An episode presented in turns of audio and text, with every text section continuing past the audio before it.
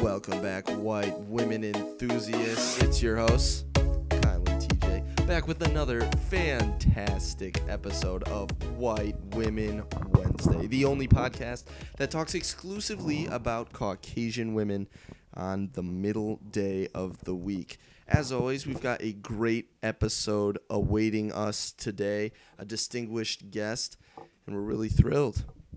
Yeah, we're back from our hiatus in Nepal, and we've been raring to go. We've just had a lot of ideas bouncing around, so we got a great one for you today.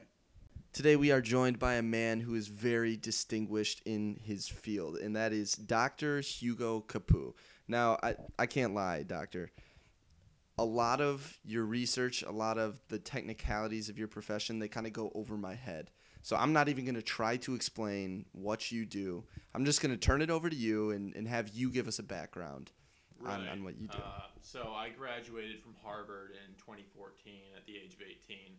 Uh, I was valedictorian of my class, and then I went to Harvard again for grad school, obviously, and again graduated uh, right. magna cum laude. Um, Then I went on, obviously, to work at Berkeley. Um, had a great time. Um, my most recent study has been an in-depth study of the relationship between white woman G P A and white woman uh, personalities and social status. So what I did mm. was I took uh, eight million white women students in college. Wow.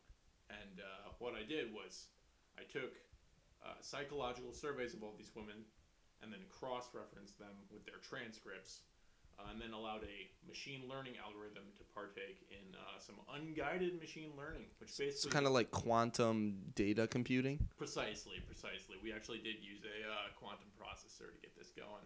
Oh, that's cool. Yeah, I think that's good because I heard, you know, with regular computing, um, you would get accuracy but not precision, but with co- quantum computing, you can get accuracy which needs precision. Correct, yeah. We uh we really encapsulated the whole circumference of the thing. Mm-hmm. So what was this uh, machine learning doing? Were you creating like the average white woman uh, A I, essentially making like, come on, what's the movie where it's a sexy robot? And Ex Machina. Ex Machina, yeah. yeah. That's what I'm picturing. But a great film. Yeah. Uh, no, we were actually more interested. So uh, when it comes to guided learning versus uh, unguided machine learning, the big difference is that with guided learning, you already know what the pattern is.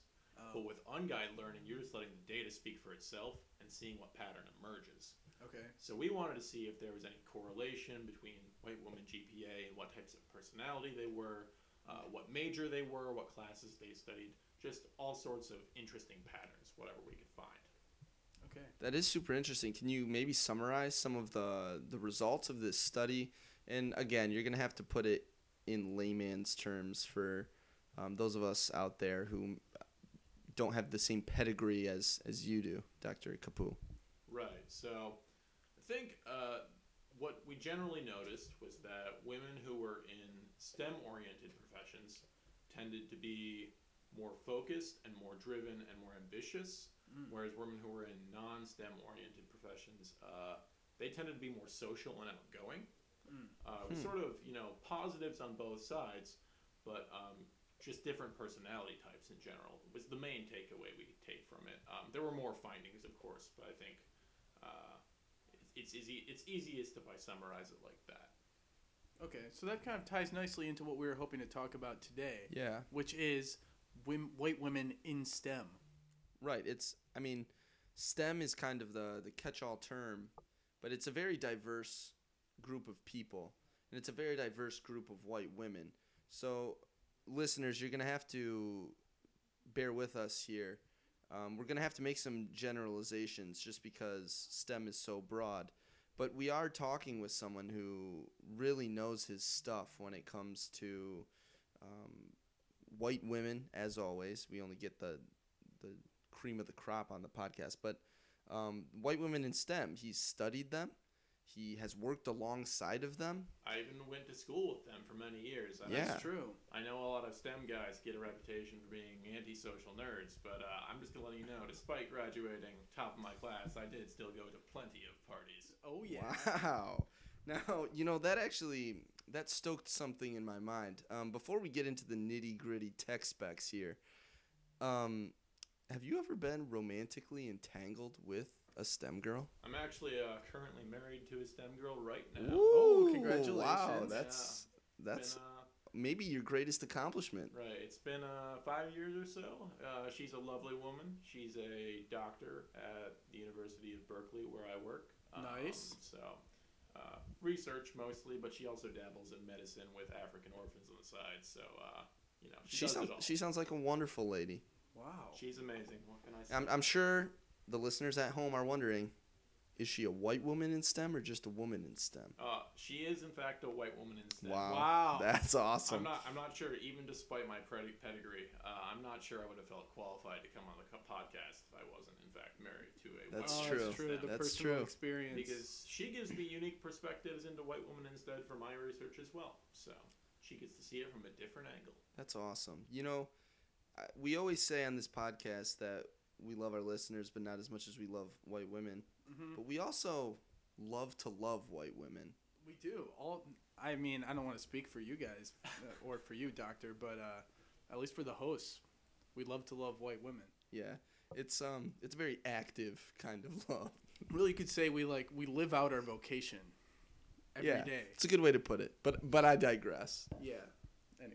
So I think, you know, before we get too in the weeds on white women in STEM, um, we need to talk about a little more specifically who these white women are. You know, for our listeners who maybe they don't study or work in a STEM field. Um, so you, we're talking about white women who are studying computer science and engineering and chemistry and biology.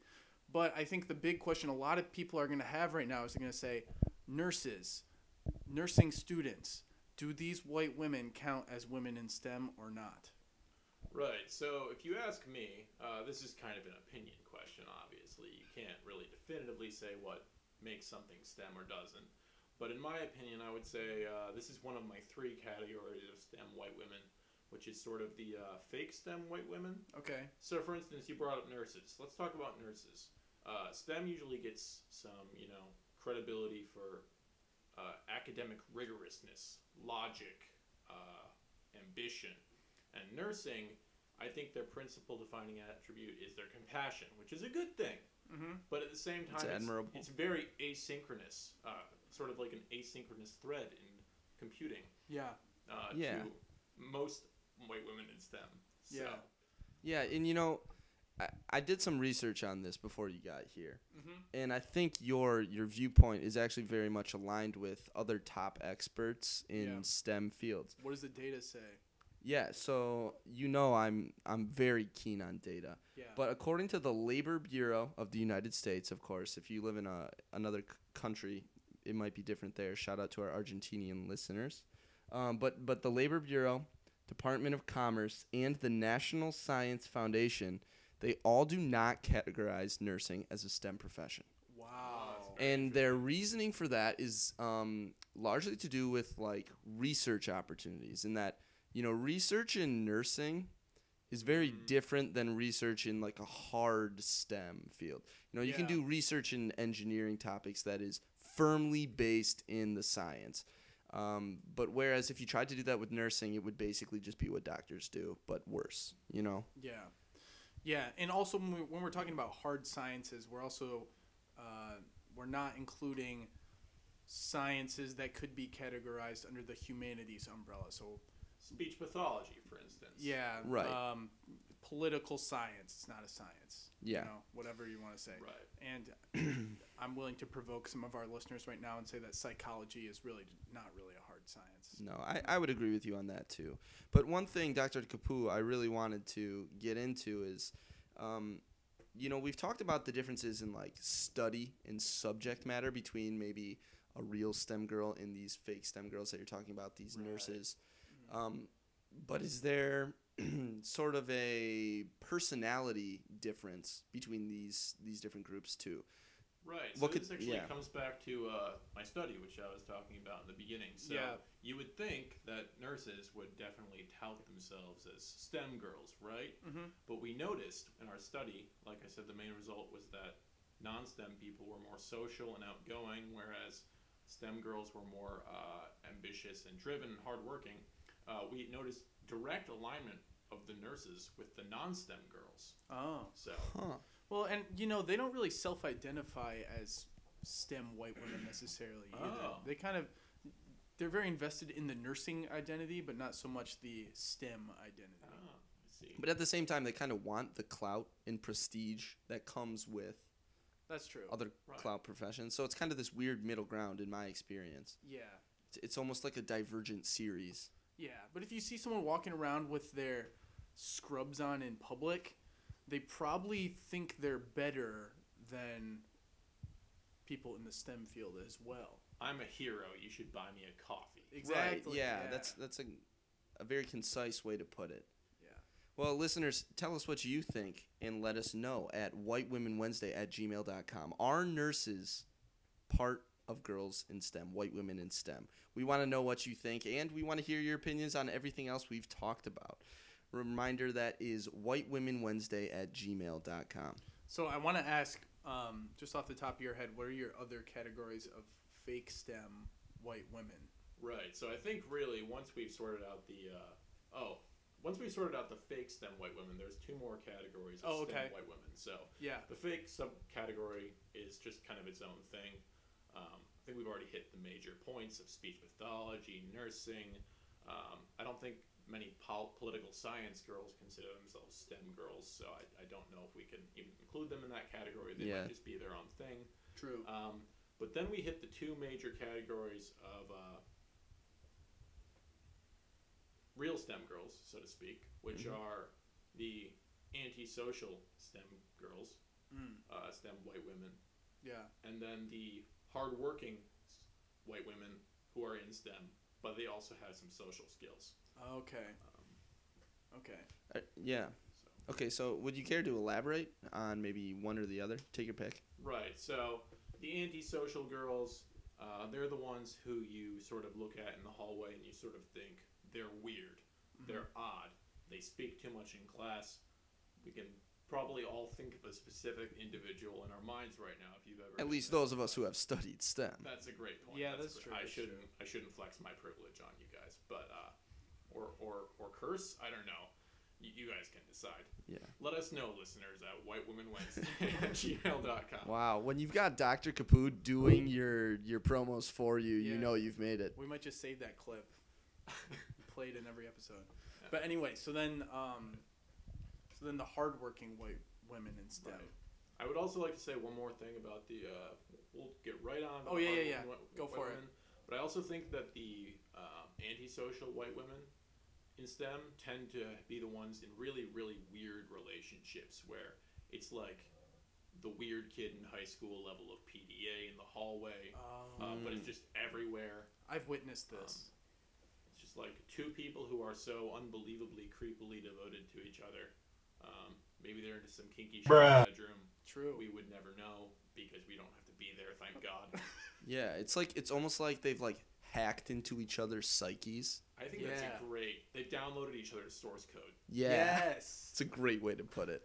They're they're filling up each other's GitHub repositories. So we have one more group though that we still need to talk about, or, or you need to explain to us. So would you get into that? Right. So uh, these are the real white women who have some social skills. Uh, they usually have plenty of friends in college. They might not like be extroverted. They might not go to parties, but they definitely have their own like you know little unique clique that they bond with, um, go to the beach with, uh, yeah. do their own thing with. They're basically normal white girls. They're just a little more introverted and shy, and again ambitious and driven. Okay, I so they would just have other interests outside of work or school, essentially. They're right, just, just well-adjusted people. Right, in, for the most part. Right, and. Amusingly, despite the fact that, um, you know, you'd think the people who have no social skills would spend more time working on their profession and more be more driven, I think it's actually the uh, normal, so to speak, the more social white girl, uh, white women in STEM that get the better jobs because, newsflash, in order to be a good, you know, level one computer engineer or something like that, uh, you can just, you know, take directions and that's enough. But in order to lead other people, you still need the social skills, which is where the real dough comes in. And you know what they say, your network is your net worth. Wise so, words. So these, these chicks that can network can kind of rise I like quicker. That. Have we yeah. said that in a previous episode? I don't know, but it deserves to be said in maybe every episode. Yeah, we should right. work that in.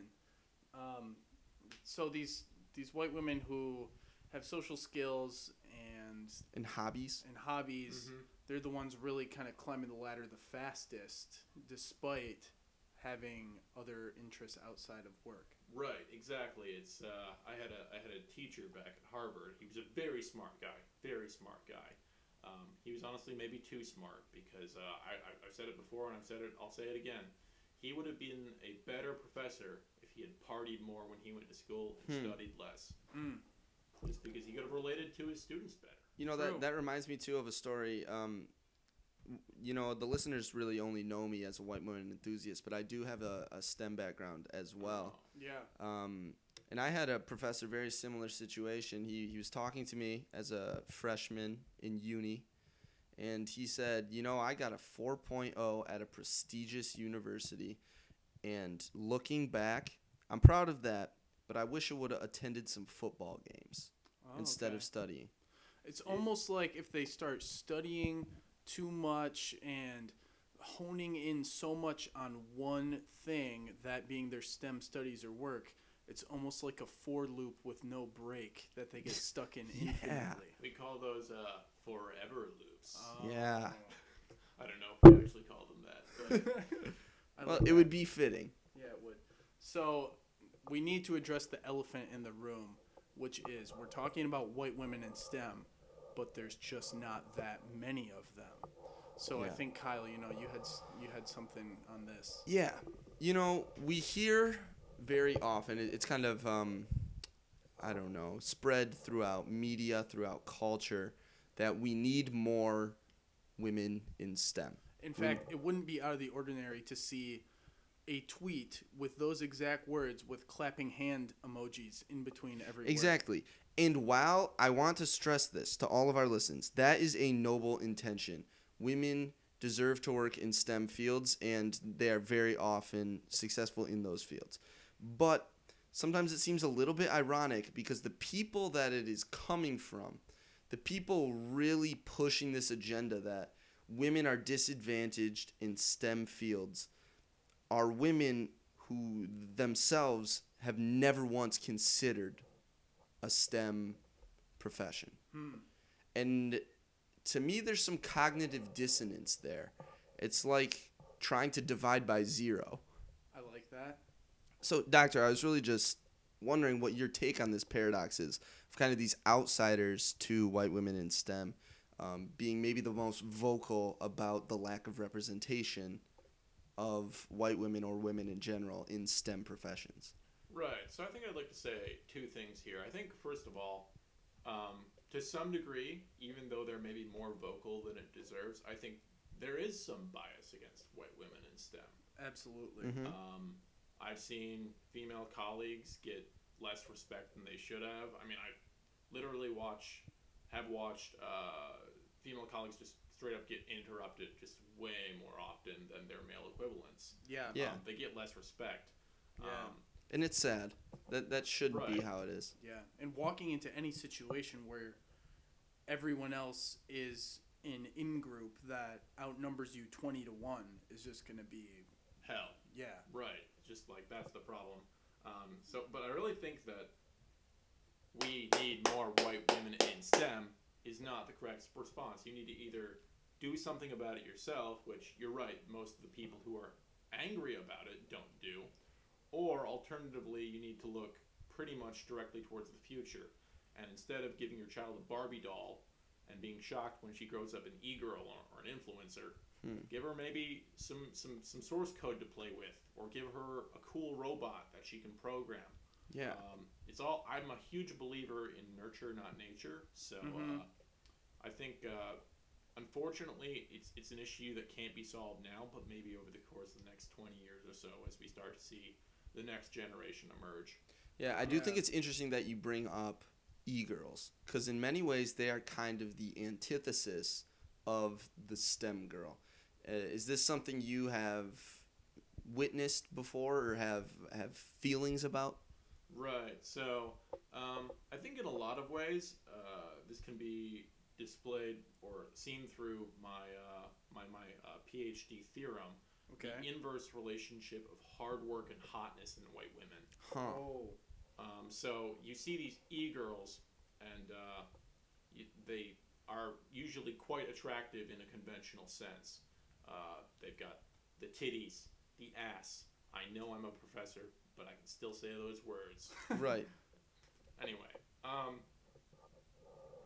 right. So the thing is, I think about e-girls is that in some ways, people who are, despite the fact that I'm sort of speaking about them in a negative way, that they don't have to work very hard to get all the money that they do. Um, I think at the same time, it's important to note that we can't really judge them off of that. Like, it could be a totally just like a great business decision on their part. Like, I'm super hot. I can go talk to people. I have a bubbly personality. Mm-hmm. Um, may- maybe maybe Amaranth on Twitch is a great, great engineer secretly. We don't know it. Yeah. Maybe she's very smart and hardworking and driven and just likes to post nearly naked photos on the side. Hmm. Yeah. I mean, it's hard to say. It is for a casual viewer. Right. And we'll never know. The fact is just that the market is going to reward posting nearly naked photos and Twitch streaming right. more than a eighty grand a year entry level engineering job for her. Right. So it, maybe she's maybe you're right. Maybe she's just making a good business decision. Mm-hmm. Yeah, it's it's kind of hard to be mad. Right. So my theorem but. my theorem wasn't even stating that necessarily people who are hot have to work work less hard, but it's that people who are hot don't have to work as hard if they don't want to. Right, exactly. So yeah, it's like that's probably true for men as well. Yeah, it ties into. Um, whoa there, whoa there. We we can't. Cross well, into well, that Doctor Kapu, Doctor Kapu, we were talking about this before we started recording. Just the idea of hot privilege. Yeah. Uh, about you know things are kind of gifted to you. People talk yeah. about white privilege these days. People talk about male privilege. Where are my campaigns on hot privilege? There's yeah. a lot of hot privilege, and I was reading a thing. You know, could be talking out my ass here, but I heard that. The impression you make in the first two, three minutes would take at least thirty interactions to completely remove in someone's mind. I've also read this study, yeah. So that could be, you know, that could be internet hearsay, but seems to be true to me in my experience. And I think that being hot helps you make a great first impression. Yeah. yeah. If I had to uh, assign a Boolean value to what you just said, it yeah. would be true. Thank you. Doesn't matter how good the hard drive is underneath if there's a pretty shell on top. Exactly. exactly. Steve Jobs knew this, or he designed, put his entire life's work into designing just the aesthetics of Apple computers. Yeah. While we're on the topic, good. Can we talk about how Mac O S is just shit? Yeah, it is I know that's not related to white women, but white uh, well, oh, white women. Man. What's the love- new one? Is it Mojave or whatever? I've I, been having crazy problems. I don't know, man. It, try running SolidWorks on a Mac, and you'll just oh, want to do very bad things to yourself. I'm sure. But, I will say, whoever decided we were going to try and write machine learning algorithms in Python on Mac O S is an idiot. Yeah. It's not much more to say about that. Okay, so these other women, you know, this was kind of just a passion project by Kyle that he discovered this, but yeah. these other women who get really furious about not enough white women in STEM, uh, but have zero interest in STEM themselves, they really kind of belong to their own version of STEM, or at least some of them do. And so, Kyle, why don't you take us through what that STEM is? Yeah, so instead of, f- for these white women, instead of STEM representing science, technology, engineering, and mathematics, Uh, STEM represents things like selfies, twerking, eat hot chip, and man hate. Th- that's all these women know. They don't know how to, I don't know, perform a Fourier transform. They couldn't write anything in C plus plus. And yet they're out here, you know, tweeting. They're, they're probably twerking away the weekends instead of, you know, I don't know, building a P C. Yeah. And it's it's almost somewhat offensive to real STEM. To the STEM. Struggle that yeah. white women in STEM really have to go through. Yeah. So, I, I mean, that's a it's a personal opinion. Let me know if you disagree, if you have a different acronym for STEM white women. Um, you can always let us know at white women wednesday at gmail dot com. But uh, this is something that does get me a little riled up as a white women enthusiast with a background in the STEM field. I will also say that uh, I'm not going to specifically target the group we've been talking about, but you guys talked about art hoes last week. We yeah. Did. And I want to say that uh, I think as much of a bad rap as STEM white women get, I think compared to art hoes, just way above. Yeah, yeah, so, especially so. when you're kind of considering it from the perspective of maybe societal good that they contribute. Yeah. I mean, there are some... And also just reliability, both like financially and as a person. Yeah. I also just think art hoes, I mean, one of the big points last week, I believe, was that they're just people trying to figure themselves out, right? Correct. Yeah. Whereas... white women, they know who they are. They might not like it. Yeah, they white might, women in STEM. They might yes. be very angry at uh, how the world treats them in STEM sometimes, but uh, they at least know who they are as compared to the... That's, that's very true. If we go all the way back to kind of the hierarchy we've discussed, most of these white women in STEM would tend to fall into the independent white woman. Yeah, a large category. Percentage of them. And even for their critics who... You know, I don't really know who the people in society criticizing white women in STEM are. I'm sure they exist. But I think, you know, maybe it's, uh, it could be kind of how we talked about the pyramid, other white women who are trying to knock down independent white women to perhaps climb the pyramid. Mm. But even if they're critical of white women in STEM, it's coming from a place of either jealousy or... I think there's almost always at least a level of begrudging respect there, you know? Yeah. Some self-insecurity. Yeah. Right. Yeah, exactly. So, Doctor, we talked about this at the very beginning of the podcast, about how you you personally know a thing or two about romance when it comes to white women in STEM. But I think I think T J had some questions, um, some more he wanted to discuss about this topic. Yeah, so I think we could just start by, I would love to get an overview of what the dating scene is like in STEM, either in the workplace or in university, because obviously the white women and women in general even are far outnumbered by the men in this specific field. Right, so there's a really good quote that pretty much summarizes it, um, but before we get to the quote, I think we're going to have to once again delve into the topic of white, or I guess just men in general in STEM, which is uh, sort of similarly negative to the women, their reputation, that they're sort of uh, socially reclusive, maybe a bit strange, uh, maybe maybe a bit buggy in their in their source code. Yeah. Uh, have a few defects in the hardware. Yep. Yeah. Um, especially where it counts, if you know what I mean. Huh. Yeah, I know what you're talking about, Indeed. Doc. Anyway, um... all this to say that uh, basically there are many, many men, many men wish death upon me, pursuing these white women in STEM, because say what you want about these men, but they uh, they know that they're pursuing a long-term desirable object because they're pursuing a strong, independent woman, at yeah. least ideally. So with all these somewhat strange and uh, sometimes a little... disturbed men pursuing you, the, the, the saying we like to have in computer science for white women is, the odds are good, but the goods are odd. Oh, wow. Couldn't couldn't put it any better myself. Yeah, that is that's pretty potent. Yeah, but just just because the uh, just because of the laws of supply and demand here. Well, I mean, that's another thing I guess I need to get your take on. The supply is observably low of white women in STEM. Is the demand similarly high for a partner as it is in the general population? Or, I don't know, is that something STEM men are interested in? Uh, I think STEM men are probably less uh, testosterone oriented as many men in the general population. So I would say um, in general their sex drive is probably slightly lower than the average man in the general populace. Mm-hmm. But at the same time, there are some numbers you just can't overcome. Yeah. Um, it would require just so many more white women to overcome that in STEM. So really, if you want to stop white women getting harassed in STEM, go into yours yourself as a white woman. For all our white woman listeners, huh. Should we water down the uh, the ratio there a little exactly. bit? Exactly. You know, I do think that's that's a, one thing we want to leave the listeners with. If there are any young white women out there listening to this podcast, don't be afraid to go into STEM. Absolutely not.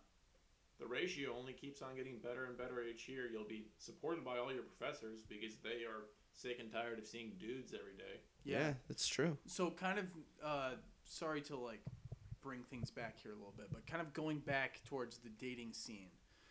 Um, you know, I have not as much experience as either of you in STEM, but I did take some STEM classes in university. And one thing that was unmistakable about every single classroom, which I walked into for these uh, particular classes, was the odor, which was immediately noticeable, pungent, and not entirely enjoyable. So I would have to think it would be difficult as a white woman in STEM who hopefully is maintaining proper hygiene. That is a distracting thing and also not exactly the most attractive thing if you're looking for someone with similar interest as you. How do these white women in STEM get past that?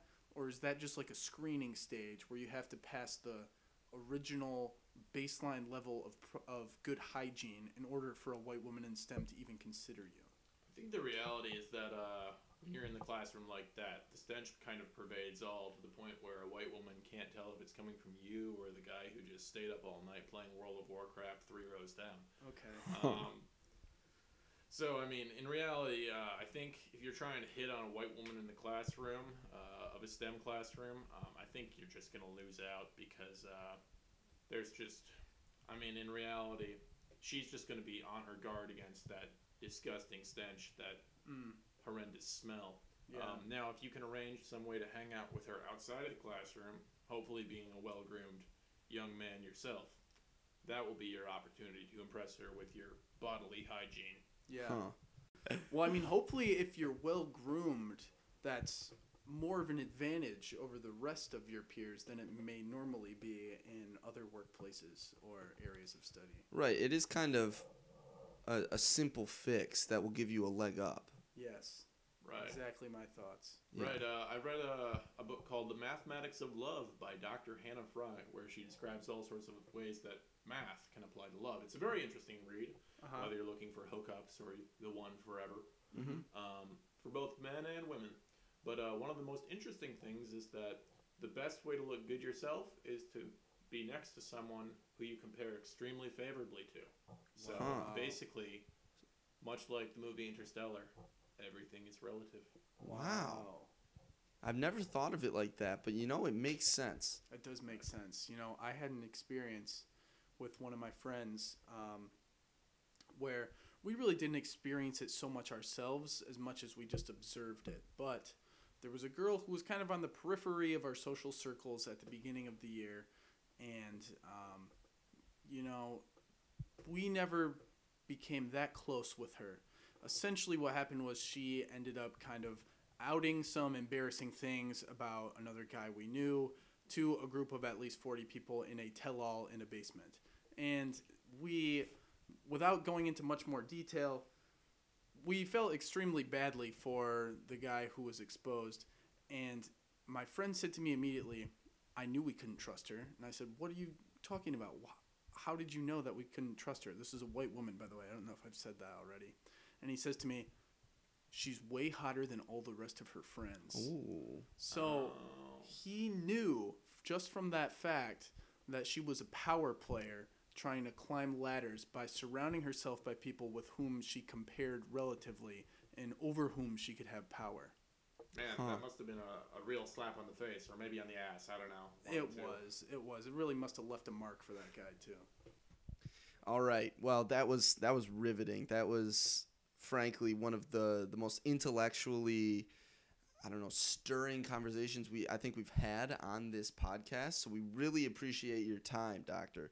But before we can let you go, just like all the guests who have come before you, you need to nominate a white woman of the week. It's everyone's favorite segment on the show, so no pressure, but I hope you've got a good white woman picked out. Oh, I've come prepared. I think I think I've picked a great woman, wet one of the week. Um, it's topical. It's powerful. It's inspirational. She's Ada Lovelace. Now, Ada Lovelace. Incredible. Now, you might all be thinking, who the fuck is Ada Lovelace? I've never heard of this chick. How can she be White Woman of the Week? And in reality, uh, she was the first female computer scientist. If you have any sort of connection to a computer, you've probably heard the term a bug in the computer, right? Yes. She was the one who coined that term. Oh. It actually came about for the first time when a literal moth flew into like the circuitry of the computer she was working with. Wow. And they couldn't figure out what was wrong until they went in there and found it fried in there. Wow. So that's where the term a bug in the in the source code came from. The more from. You know. That, I, I had never heard that story before. It's that a moth, fun little tidbit. That moth is immortalized, pressed between two pages in her journal. Wow. wow.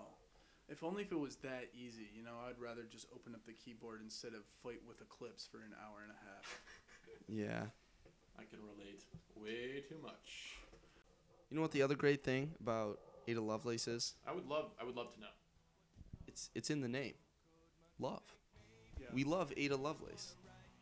And we also love all of our listeners, but not as much as we love white, white women. women. Just proud, cold monkey like Fritos.